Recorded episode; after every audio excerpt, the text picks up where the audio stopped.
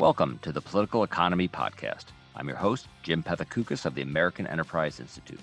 Each week, I feature a lively conversation with experts on some of the most important economic and policy questions of our time. If you enjoy this podcast, please consider rating and reviewing it on iTunes, Google Podcasts, or Stitcher. Ratings and reviews really help with the podcast visibility, and I always appreciate the feedback. Thanks, and on to the show. America's big tech companies are successful and powerful, and many observers have concerns about rising market concentration and threats to data privacy. But these tech titans are constantly innovating and providing a lot of benefit to consumers. So, what, if anything, should governments do to regulate big tech? I'm excited to discuss this question and many others with Ben Thompson. Ben is the author and founder of Stratechery, a blog about the business and strategy of technology. He also co hosts the Exponent podcast about tech and society, along with James Allworth. Ben, welcome to the podcast. Thank you. I'm very happy to be here. There are four American trillion dollar tech companies Microsoft, Apple, Amazon, and Google. That may even be the right order uh, by market cap. Will they be the four most valuable US companies a decade from now? My suspicion is yes, actually, which is a bit of a contrarian view in Silicon Valley. I, you know, the dominant theme is that you know it's just a matter of time until the next paradigm next platform comes along. And the current ones they don't go away but they sort of diminish in importance. You know that's what happened with ibm it's what happened with microsoft. And you know the assumption is that's sort of what's going to happen going forward. And i'm not so sure to be honest. You know if you think about you know people think about these discrete events moving from sort of mainframes to pcs and then pcs to mobile.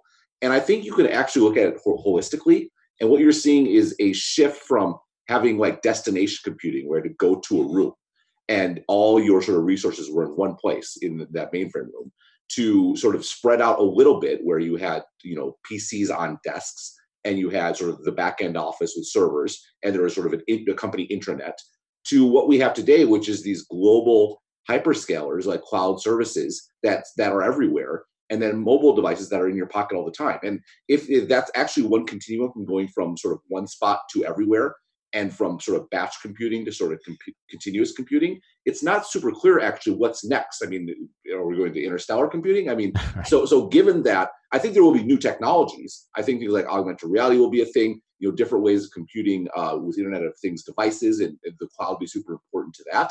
But my suspicion is all those new territories are going to be led by the sort of the, the, the current companies that are that are dominant. Is I mean they I mean th- these are four companies that are they do they do different things. They're not just sort of uh you know you know you know Google it's you know search you know obviously it's advertising Amazon is retail Microsoft cloud it's you know more uh, business with this uh, business but it has this sort of legacy business as well uh and then Apple's you know selling you know these amazing devices. Am I thinking of them wrong as as four doing four different things, or are they all going to be sort of doing many of the same things, uh, but competing against each other?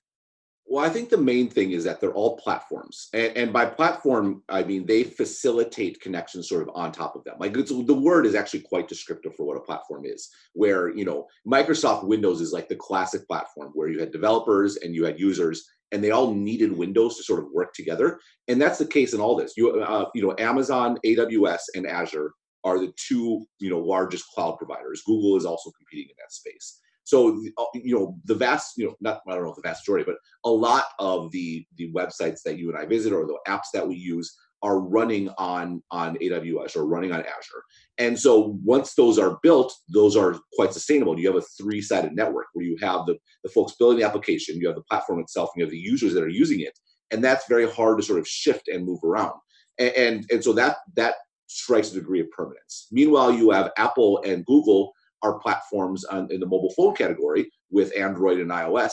And again, a lot that that is a very sort of sticky situation and then Google has a third platform, which is advertising. The vast, you know, advertising all over the web, not just on Google search, but but throughout websites all over are rests sort of on a foundation built by Google. And it's the fact that they're in the foundation of all these sorts of use cases that gives them that sort of, you know, a higher degree of permanence than I think people might appreciate.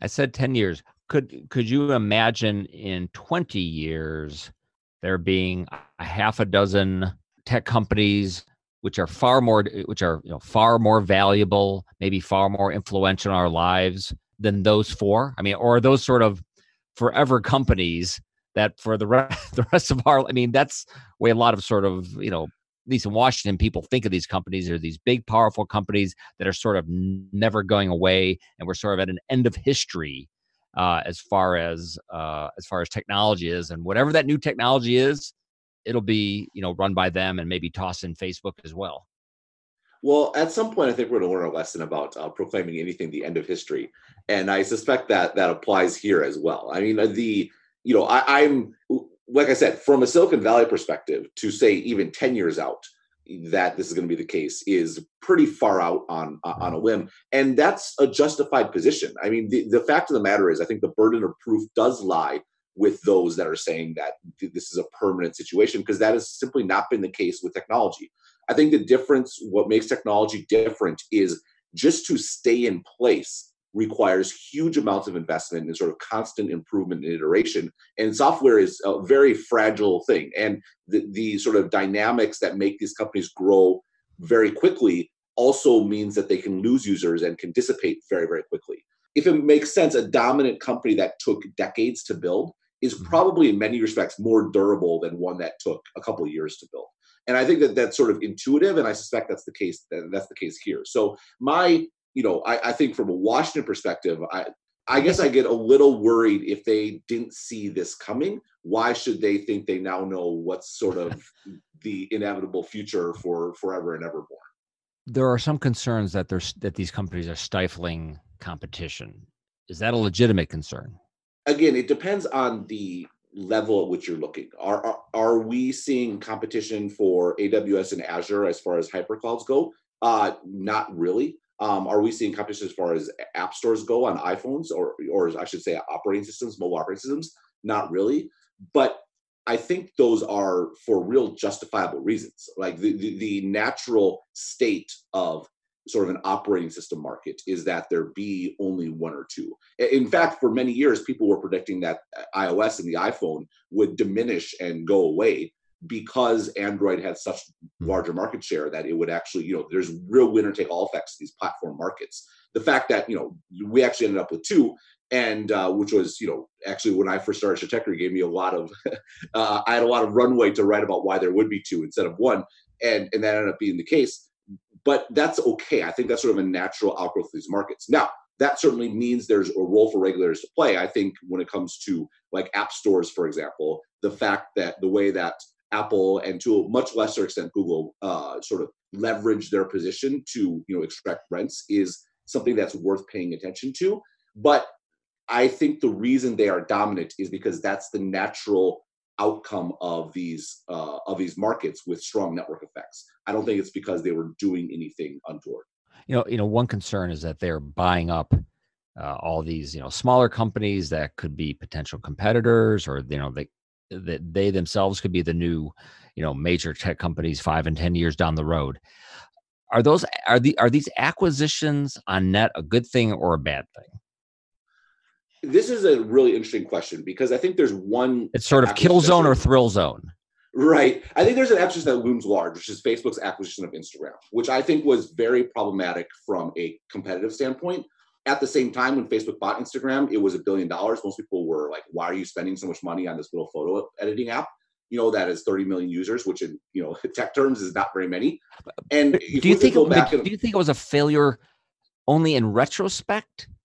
Or or, or, or really it could a regulator at the time of purchase was there enough there that that that that a different decision should have been made I don't think there was enough there. I think Facebook could have challenged it in court had it been blocked, and they probably would have. They probably would have won. Instagram had no business model. There was no obvious market to sort of compare sharing. Not that many users. Now, the reason why this is problematic is I think that's stuck in everyone's head about acquisitions are a bad thing. And to me, that actually, I'm very, very concerned we're moving into a dangerous sort of point of view on this, where we have one acquisition in mind, and there's lots of folks saying acquisitions are bad generally. And I think that's a very bad place to be. Acquisitions are very good, they're very important, particularly for tech.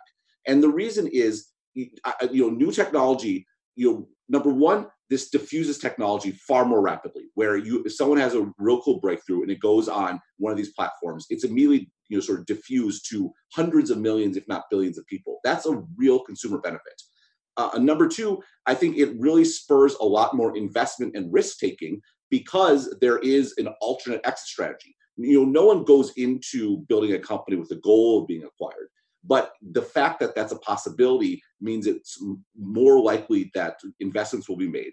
And also, it, it, it, especially for really high risk technology investments, because those those are already hard. Technology is already very hard. R and D is already very difficult. To say you can only do that investment if you also can build a business model go with it and go to market channel go with it. When in reality, if you can just get it to work and that becomes attractive enough, that that's a good reason to build that technology. And again, it gets diff- diffused rapidly. And from a sort of employee and startup entrepreneur perspective, you know, a lot of like, for example, the FTC is looking at these these under 80 million or under under 95 million dollar right. transactions. This is madness. these all these acquisitions are failed companies. No one starts a company to be acquired for less than 95 million dollars. What these are are acqui-hires, where it's a good team, smart team, built something, didn't work, Facebook acquires them, Google acquires them. To me, this is one of the biggest examples of the big companies giving back to the tech ecosystem because they're sort of providing a soft landing spot for folks that are going to give it a go. And the vast majority of these founders go into a Facebook or Google for a couple years, wait for their shares to vest, then they go out and do another startup. And that's a great thing. And none of these companies that are acquired for such insignificant amounts of money are would be Facebook or Google competitors but there's but there's certainly sort of this this wave in Washington D.C. where not just sort of the, you know those smaller acquisitions, those uh, you know acqui-hires, but you know these very very large you know acquisitions, or at least they're now you know maybe big big you know big important companies like like Instagram, you know to to un, to undo them. You know, split up uh, Facebook into WhatsApp, Instagram, and then Facebook. Yeah, I, I think there's. I mean, do you I mean do you sense that there's that that that there's been any real thought about what that would be like and how you know what that would do to those companies and what that would do to like the benefits those companies are currently giving consumers? Well I, I, mean i think that the the fact that the majority of these uh, ideas are posited without actually articulating the harm that comes to consumers is sort of you know evidence in itself. Because the reality is is, is no one no consumer feels you know put out by amazon. Everyone loves amazon is it hard to be a supplier on Amazon? Absolutely. Are those suppliers limited and gated from the market? Absolutely not. I mean, I think you know that's a real challenge if you push a lot of these critics uh, about these companies is that the, there's there's no gating of the market here. This isn't like this the railways of old. Sort of, if you didn't have access to the railway, you had you had no recourse like you can go directly to consumers and the fact that that's difficult and hard is just a matter is a fact of matter of business so broadly speaking I think that there's been a real failure to make the case about why, from a consumer perspective, this is a problem. As far as the second point, uh, uh, you know, unwinding acquisitions, I personally have just a bit of a real qualms about that. You know, like if the rules can be changed retroactively, how can you trust the rules in the first place? It's, it's a real sort of violation, I think, of the rule of law. So you would, you would, so it may have been somehow with perfect foresight. Maybe you know the uh, Instagram acquisition isn't done, but now, given where we're at, you would not unwind that acquisition. I would not. And one, it's been a long time. It's been nearly a decade. That's a long time. Number two, it discounts and the real investment and impact Facebook made. I think that it is it betrays a real lack of understanding of how these companies operate and what they bring to the market to say that Instagram would be anywhere near as large or as profitable as it is today had it not been for Facebook's investment. And in fact, the real reason why I regret that acquisition is because the reason why it's so so impactful on the market is because Facebook and Instagram is a unified advertising market where where you can it's sort of a one-stop shop for any advertiser. And I think that if Instagram were separate, advertisers would have had to diversify and build different strategies that were predicated on serving multiple apps, whereas now they can just sort of go to Facebook. But but implicit in that is an acknowledgement that a huge part of Instagram's value is predicated at, on being a part of Facebook and the work that Facebook did there. You know, Facebook also drove a lot of new users to Instagram. I mean, again, we're going from 30 million to over a billion. Facebook is is very very good at growth, very good at pushing folks there. And are we really going to go in and say we're going to separate this and uh, assume that everything Facebook contributed was was not for consumer welfare was not benefited you know the hundreds of millions or billions of dollars but, and, but that, that exact that. point that i mean that exact point that it seems to me that most of the people who are interested in breaking these company up, breaking these companies up heavily regulate them they're act they're sort of activists they're antitrust activists and they're they're maybe they're attorneys. Sure they're very, a lot of them very smart people. But i just just listening to them i get a sense that they're sort of not business people. Like they don't know how businesses work. They don't know sort of the history of business. Everything amazon does they're sort of amazed by like like amazon's the first person ever to think of you know you know of, of doing private labeling Right. I, I, just want there just seems to be a, be a little bit, and I'm Greek, so I love like using the word hubris. There just seems to be a little hubris about you're going to take these these big, you know, these biggest, most valuable companies, and you're going to start just splitting splitting off chunks. Instagram here, YouTube there, Waze there, uh, AWS there. It seems like a lot. I mean, I completely agree. I mean, I, I, will give a little bit of credit here. I mean, I think it is very hubristic. Uh, I do understand and appreciate the sentimentality against sort of bigness. You know, and, and, honestly, I, I would just like a little more like I think that there's some folks that are kind of honest about this. They don't like these companies because they are large and dominant, and that to them feels against sort of you know the American ethos of sort of like small business. Mm-hmm. You know, th- which is a, a long running impulse in American politics. I think the entire Jefferson sort of wing, Democratic wing, has been predicated on pushing against centralized power. You know, pushing it back to the you know the farmers and rural and things along those lines which is ironic given the sort of demographic base of the parties today. But the, the reality is, is I, I can appreciate that impulse. But let's be honest about it. Like this is just we want to break these companies up because they're big, uh, and not because there's actually been demonstrated harm. Now, now when the, there, I think there are harms to be looked at. I think the App Store is a significant issue. I think you know Apple's control in particular. I think Google's control of the advertising market is deeply problematic. Google for many many years did this thing where they were called the the, the last look, where you would bid on advertising on a website, and Google would run the run the auction. They would put in a bid to show an ad to this person, and someone else would win the bid. Then Google would say, "Oh, you won the bid. You must know something I don't know. I, you know, I'm going to not just trump that bid, but I'm going to actually incorporate that information about this user who I know it is into my own data. And they were basically stealing data from other advertisers sorry, there's a bit of a that might have been hard to follow, but the key thing it, the key thing is is that it was extremely we a, abusive. We have a sophisticated audience. well, but the key thing is it was very very abusive, and it's been going on for for years. That is where attention should be focused. It's like actual real abuse of the system, and uh, and like so there there are absolutely things to look at. The fact that Amazon is really good at uh, delivering packages quickly and acquires a lot of customers for that reason, which gives them power over suppliers to me, that's good business. Is surveillance capitalism a real thing? And if it is a real thing, is it a bad thing? Uh, I, I think that surveillance capitalism as a term is a tell for, for a particular point of view that I pretty strongly disagree with when people think about, you know, it's what I can understand. When people think about these companies, you know, accumulating data, data on you, I think that the vision that comes to mind is sort of like the, you know, East German Stasi and like those pictures right. of like the files and fi- bookshelves of file cabinets. And, you know, you can go in and look up someone's file and I can look up Jim and see, you know, what, what has he been up to? And the reality is, is if you just think about it, that by definition would not scale to hundreds of millions of people, right? There's not enough file cabinets in the world the, the way this data is actually accumulated and, and used, it's, it's a series of like vector equations that are inscrutable to anyone. And, and, and so we, and when you go in, that data is not sold or processed. What an advertiser does is they walk to Facebook and says, we have a product that, you know, really appeals to, you know, men in their late 20s. Uh, primarily in, you know, we want to target people, men in their late 20s in Los Angeles, you know, that like sports.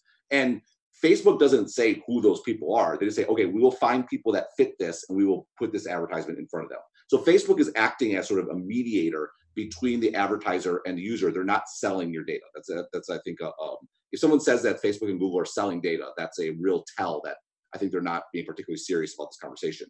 Now, now, is that a is that a bad thing? I don't think so. In fact, I would go the opposite. I think it's actually a positive thing, and, and, and this is why. Obviously, the you know the idea of accumulating all this data is especially if you have this sort of this sort of East German view of things, it seems very problematic. At the same time, it's kind of implicit in using computers. You know, computers by their nature churn and throw off tons and tons and tons of data you know logs locations ip addresses all this all this sort of stuff the, the websites you, you visit everything is logged and given that the the positives that come out of this eh, are, are really quite quite significant facebook and google for example you know everyone's waiting why haven't they disrupted tv why is tv still relatively strong? Tv advertising in particular. It's starting to come down a little bit just this year but it, it, it persisted for many years. And the reason is because a lot of advertisers on like a facebook and a google are not like big cpg companies like like p&g or something on those lines. Mm-hmm. they're small businesses often that are started on the internet to go direct to consumer and are only viable because the internet makes it possible to serve people across a wide geographic area with super low costs and you can advertise directly to your intended customer at a much lower price than is possible but like advertising on tv for example.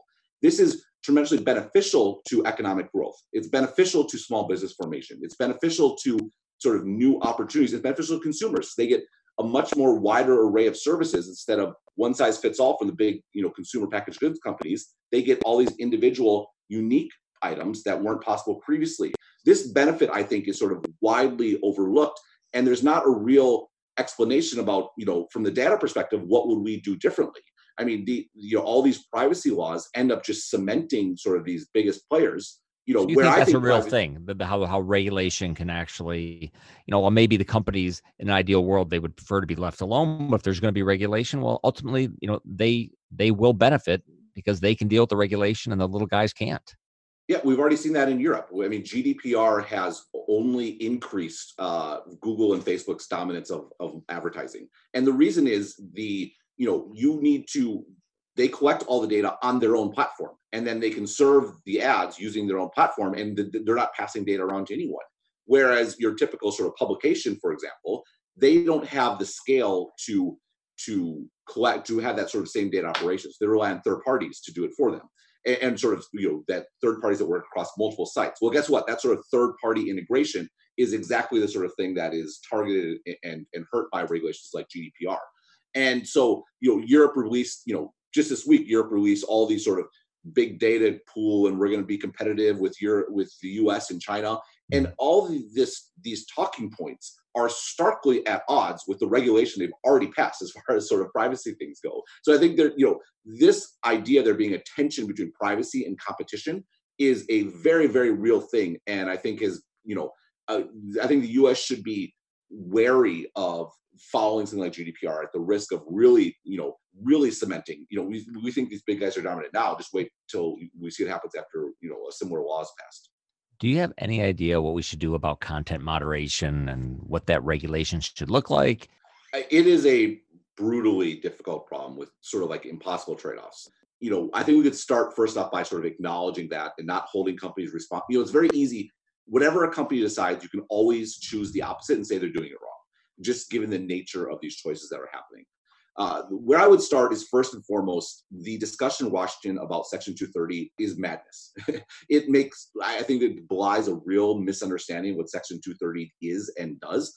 Section 230 uh, arose. There, there was a, a case uh, with CompuServe a, a, a long time ago where uh, CompuServe was not editing anything on their forums. Someone wrote something disparaging about a company. CompuServe was sued, and the judge said no, CompuServe is is not liable. It's it's third parties. A couple years later, Prodigy was sued uh, by Oakmont. Uh, the name escapes me. The, the Wolf on Wall Street firm. Yeah. Um, and Quant what Stratton, happened was right Yes, that's right. That's right. And Prodigy lost. And the reason they lost the case is the judge said because Prodigy was moderating discussion, by the act of moderating, they were taking responsibility for all, everything on their platform. And and so the Section 230 was an explicit response to the Prodigy case, which said just because you moderate does not make you responsible for everything on your platform, which is critical. What people, these folks that want to take away 230, the only way for a company to respond is to end all moderation. So if you want zero moderation on the internet, well, then go ahead, you know, remove 230. What's going to happen is we're going to have this range of zero user generated content and total mayhem, like 8chan everywhere. Like there, there will be no middle ground. Like Section 230 staked out a middle ground where companies could moderate, could do their best to moderate, and wouldn't be held liable if they didn't do it perfectly. Yeah, and me- to me, that's yeah. that's a great compromise that that was made, and and it it seems v- uh, very mistaken uh, that we're talking about getting rid of that. Well, I think you have a lot of people who don't know what to do, and that seems like something to be done, and it seems like a silver bullet. And That it, because they don't want to face the fact that these are impossible trade-offs. right, that, that Like, there are trade-offs and there's consequences, and it's not going to be neat and clean, and sometimes it is a muddle. But you know, Right. The framework the framework that I would use is I think anything that's sort of on the infrastructure level, there should be complete immunity. So for example, if you're an ISP, you should not be responsible for what goes over your wires. And this should apply to copyright too, by the way.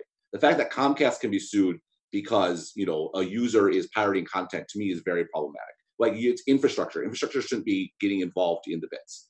Uh, you know, the a, a website like AWS should be immune if you get into a higher level where you are actually directly interfacing with users, then I mean, in the U.S., you're obviously, you know, the government is gated by the First Amendment, but I think there is room and it's justifiable to act more there. I don't have a problem with Facebook or Twitter sort of, you know, moderating and and deleting stuff and banning folks because at the end of the day, those folks can go and set up their own website. Like, let's be clear about how this works. Like, it, that's it, that's the nature of the web, and so we should preserve the ability for anyone to speak I, I, I don't necessarily think we need to preserve by law the ability of everyone to be heard to sort of use you know a, Right. a- an axiom and i think that's sort of a reasonable place to to settle on lots of policymakers in the US are not only worried about China becoming a tech superpower, but the leading tech superpower. Uh, does state capitalism work? Have they figured something out that we have not figured out? I don't i don't think so and my skept i think it's important to note that the you know the first predominant part of sort of china's rise as far as technology goes has been adopting and copying western technology so, you know so we should we should be clear about that you know certainly china has now proceeded in its own direction particularly from a consumer perspective with apps like wechat and wechat pay and Ali, alibaba and things along those lines. And that's fine. I, I think a lot of those is a path dependency thing where in china everyone came came online in the last 10 years mostly via smartphone. They sort of skipped the sort of pc era. Yes there were pcs in china but that era but a much much much smaller number. And so this enabled the creation of an entirely new kind of experience a new kind of app a new kind of payment by virtue of if you were if you were doing something for the first time and you could assume that everyone had a smartphone how would you do it? Well you would do it differently than it developed in the us where the, the us all these things developed over time in the you know credit cards came out in the late 60s then the, the pc and, and so our path to payments for example is a very very different one. I would ascribe the differences in the markets more to path dependence than i would to sort of state control. That noted something like a wechat for example is also a product of state control. Wechat is a surveillance network. You want to talk about surveillance it is a surveillance network. Those doctors that were spoken to the police because they were talking about that the virus they were in a private wechat group. So just to be very very clear about sort of why the government is very pleased about wechat being everywhere and controlling payments and everyone's talking on it that gives them an eye into everything and so you know certainly i could you know that's a great way to sort of receive you know achieve dominant market you know access as, as, a company is that something we want we want to replicate i don't think so Do we need a I- Made in America 2025 plan? I mean, I, I mean, I, I, I don't think so. I, and there's, there's a bit of sort of looking at history, uh, my personal view on how innovation matters. I think that innovation comes from an environment where you are able to take take risks. You're able to fail. You're able to rumor monger, to use a Chinese term. You're able to sort of go in your own direction. And I'm actually increasingly concerned about China going forward, simply because you know, I, China was so freewheeling and was in arguably more capitalistic than the US in some respects for sort of going on 30, 30 years. And that was a big part of their success. And they are rapidly accelerating the opposite direction, much more state control, much more top down control. And while that may work in, you know, driving massive investments in things like semiconductor factories, is that going to work to actually create innovation? I don't think innovation is a product of massive amounts of investment in central planning. I think it's a product of sort of uh, free markets and of the ability to try something new and and you succeed or fail based on whether people want it, not based on whether sort of a government official thinks it's a good idea. So this may sound sort of idealistic, and I'm saying mm-hmm. like spouting the party line, but I think history is in my favor. And uh, you know we'll have a real sort of test case for it over the next 10 to 20 years. And it, it, follows the us should be leaning against government control should be going in the opposite direction should be driving for more freedom for freer markets. Because you know we don't have it in us to compete with china when it comes to centralized control. We like china likes to brag about building a hospital and throwing a bunch of people in it. Well one property rights were trampled. Two those hospitals were more like prisons. Like like we don't that's not the way we don't being in the middle would be worse than anything. Why do we want to imitate China on China's game? We should play our game and go in the opposite direction. Um, if not a made in America 2025 plan, do you have any advice for policymakers uh, who are worried that the U.S. won't stay on the tech frontier? I would start at sort of a, a high level, which is we're not going to out central control China. So we should probably run in the opposite direction. So the instinct should be towards you know, reducing regulations, reducing burdens uh, in, in this direction. Uh, number two, as far as so, I mean, I kind of feel like I'm cheating the answer because I'm saying the answer is to do less, not to do more. But at, at a at a base level, I do agree that's the case. Now, is there room for sort of more investment in sort of core science, uh, you know, sort of fundamental breakthroughs? absolutely, I do think you know the, there is a lot about the the U.S. having you know the, the, breakthroughs coming from universities uh, as far as the internet goes. One thing to keep in mind is sort of the Bell Labs thing. What happened is this arguably the greatest regulatory triumph in you know about antitrust. The U.S. settled with AT&T, and AT&T had to sort of license for free all their things in Bell Labs. What's ironic about that is everyone widely criticized the government for for giving in to AT&T, and actually, uh, what was labeled at the time as a government failure was a massive triumph. I, to that end, I think licensing and patent law is a huge choke on innovation. The reality is that there's such a return to being first in technology and in software that to layer on sort of patent protection on top of that makes zero sense. Like the point of patents is not patents for their own sake. The point of the, like the founders realized patents were problematic. The point is to, you know, it's a government enforced monopoly. The point though is to give a reason to innovate, to give a spur to innovation. Well, technology and software companies don't need a reason to innovate. They don't need a spur to innovation. So I think overhauling sort of the, the, the patent environment around software in particular, around licensing, would actually do uh, be a tremendous boon to innovation. And finally, there's been some criticism of tech and Silicon Valley that they used to they used to do big things for America. You know, they put a they put a man on the moon, and now they give us you know social media. So there's been this complaint that Silicon Valley and American tech they need to dream big dreams again. Do you do you think that American tech continues to dream big dreams, or do the critics have a point? I mean, there is you know, I, I, would note that I'm sitting in Taipei, Taiwan, uh, recording a podcast with you over a Silicon Valley company software that is going to be published and dispersed all over the world in a, you know in a way that really wasn't possible not that long ago. So I, I do think that there, it's big. easy. Well, it is easy to overlook sort of what has happened to date. Do we need to do more as far as like things like going to space, going to the moon, overhauling, you know, transportation? I, I do, I do think so. I, I think that there's a, you know, I'm a little fuzzier on what that means, sort of, uh, you know, sort of going forward. I think there is a question about, you know, there's probably things around around, you know, maybe a new funding mechanism. You know, uh, is venture capital the right fit? You know, venture capital obviously is long-term investment, but it's also long-term investment that wants to return in like a decade or so. Maybe we need a new vehicle and new regulations around sort of financing that make it viable to build projects that are 20 year projects or, or, or 30 year projects? Uh, it's a good question. I do agree with sort of the broad critique.